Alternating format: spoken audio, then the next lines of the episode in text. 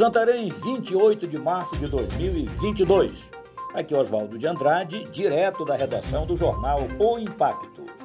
Confira comigo as notícias que são destaque na página do seu jornal O Impacto. Rurópolis. Polícia Civil prende empresário acusado de estuprar enteada há cerca de seis anos. De acordo com a Polícia Civil, as diligências continuaram sob sigilo processual, tomando as providências cabíveis. A vítima, uma adolescente de 11 anos, enteada do acusado, foi encaminhada para ser submetida a exame sexológico e escuta especializada por equipe especializada na Fundação para a Paz, em Santarém. Após intensas investigações, descobriu-se que os abusos eram constantes desde quando a vítima tinha 5 anos de idade. Jovem desaparecido após naufrágio encontrado sem vida na região de Boa Vista do Cussari. David do Vale, 21 anos, foi encontrado sem vida por volta das 15 horas e 30 minutos de domingo, dia 27. O jovem desapareceu na noite do último dia 26, sábado, após ser vítima de naufrágio com outras seis pessoas na região de Boa Vista do Cussari, município de Prainha, no Pará. Apenas David veio a óbito. As demais pessoas que sabiam nadar conseguiram escapar com vida do temporal que alagou a pequena embarcação chamada de Rabeta. Todos voltavam de uma festa por volta das 20 horas e 30 minutos.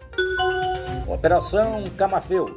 Jovem é preso após invadir residência e tentar estuprar idosa em Rurópolis. No final da tarde de sábado, dia 26, a Polícia Civil de Rurópolis deflagrou a Operação Camafeu no combate a crimes sexuais no município, diligenciando e dando cumprimento ao mandado de prisão preventiva em desfavor de Diosmar Oliveira Silva, 21 anos, natural de Rurópolis. O jovem é acusado pelo crime de tentativa de estupro de vulnerável, sendo vítima uma pessoa idosa de 75 anos. Conforme informou a vítima, Diosmar teria invadido a sua residência no final da tarde. Na ocasião, lhe agarrou de forma libidinosa, a jogando no chão e pedindo-a de pedir socorro, e ainda tentou estrangulá-la. Só não conseguiu consumar o ato, pois a vítima reagiu aos gritos. Ainda segundo a idosa, o acusado aparentemente estaria sob efeito de entorpecentes. Pará tem ocupação de 100% dos leitos clínicos pediátricos para Covid-19. Todos os leitos de UTI destinados à internação de crianças com sintomas graves da Covid-19 estão ocupados no Pará, de acordo com a Secretaria de Estado de Saúde Pública SERPA, em boletim divulgado neste domingo, dia 27. O Pará tem cinco leitos exclusivos para a doença e todos estão com pacientes.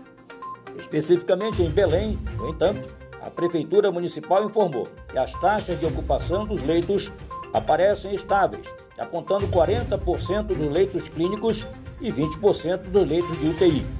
Os dados foram informados pela Secretaria Municipal de Saúde, SESMAN, na sexta-feira, dia 25. Para mais informações, acesse www.oimpacto.com.br. Uma ótima semana a todos. Até a próxima e muito obrigado.